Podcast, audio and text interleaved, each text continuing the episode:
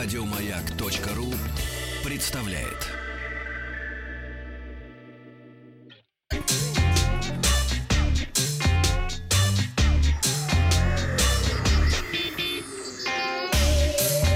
Страна транзистория. Добрый день, новости высоких технологий. Сначала к вчерашнему опросу спросил вас, какой антивирус стоит на вашем устройстве.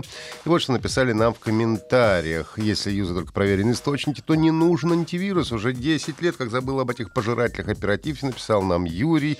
Тем не менее, нужно быть осторожным. А каждую там две недели например, проверяю и обязательно нахожу какие-нибудь рекламные модули, которые подцепляются вообще сами по себе. И а, всегда что-нибудь есть. А вирус на компьютерах сидит в головах, пишет Александр. Александр МакОС, никакого антивируса, тоже не совсем правда. Меньше под мать антивирусов, но они все равно есть. И на Linux без антивируса обходился. И голосование. А, только комплексная защита за деньги. Самый непопулярный ответ 16%. А нет, самый непопулярный штатный поставляется вместе с компьютером. Это я проголосовал. А, бесплатный, но от известной компании проголосовал 31%. И большинство беспечных слушателей «Маяка» 39% не пользуются антивирусом. Ну и сегодня в выпуске. Huawei удешевит складной Mate X и выпустит аналоги сервисов Google. Samsung назвала дату продаж умного шкафа. В поиске можно найти Санту. YouTube наградил самый популярный, популярный комментарий и сколько платят российским стримерам.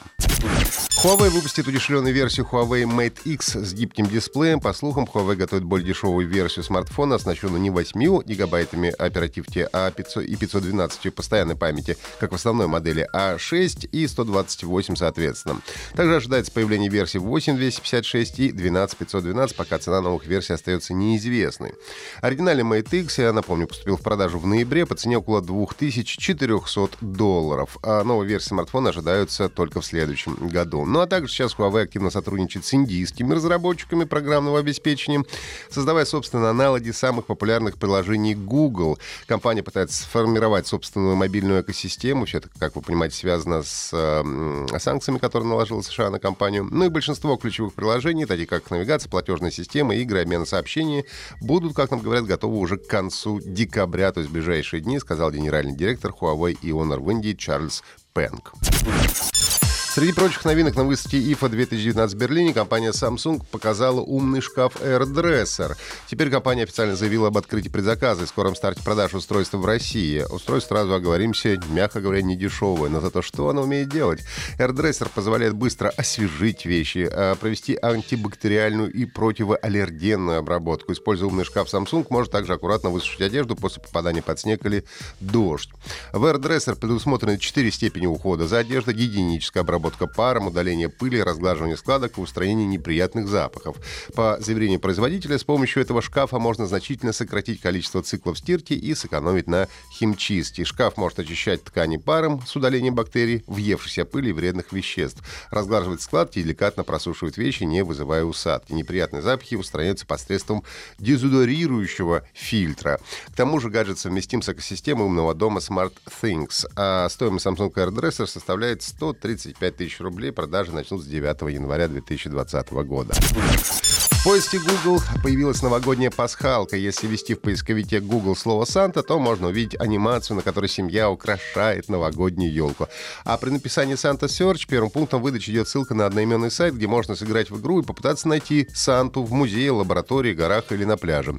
А если сразу обнаружить Санту не удалось, то можно воспользоваться подсказкой. Ну а также Google запустил специальный тематический сайт «Радар Санта-Клауса», где собрано множество мини-игр на новогодние мотивы. Ну и кроме того, за передвижение Санты по миру миру можно следить на сайте Santa Tracker.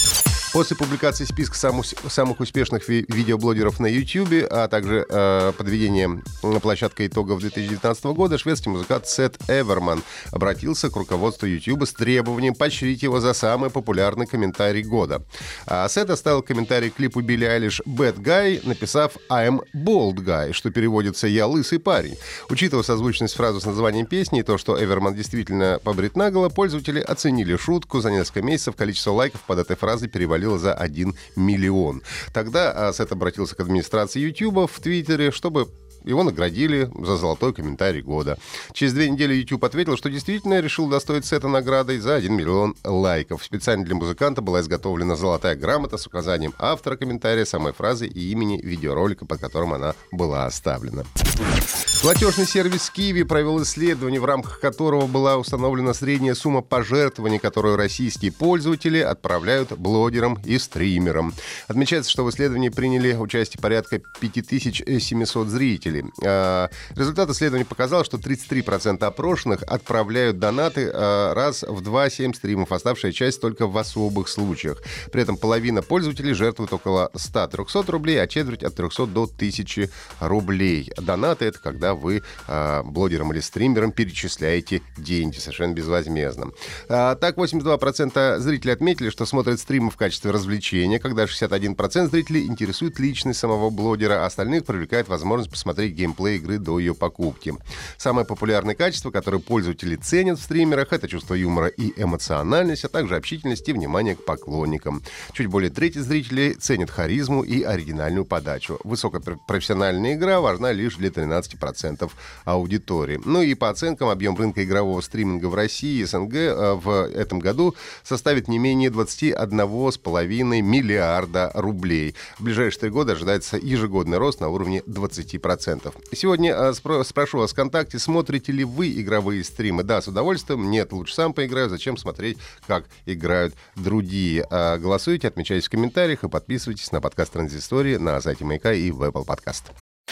Еще больше подкастов на радиомаяк.ру.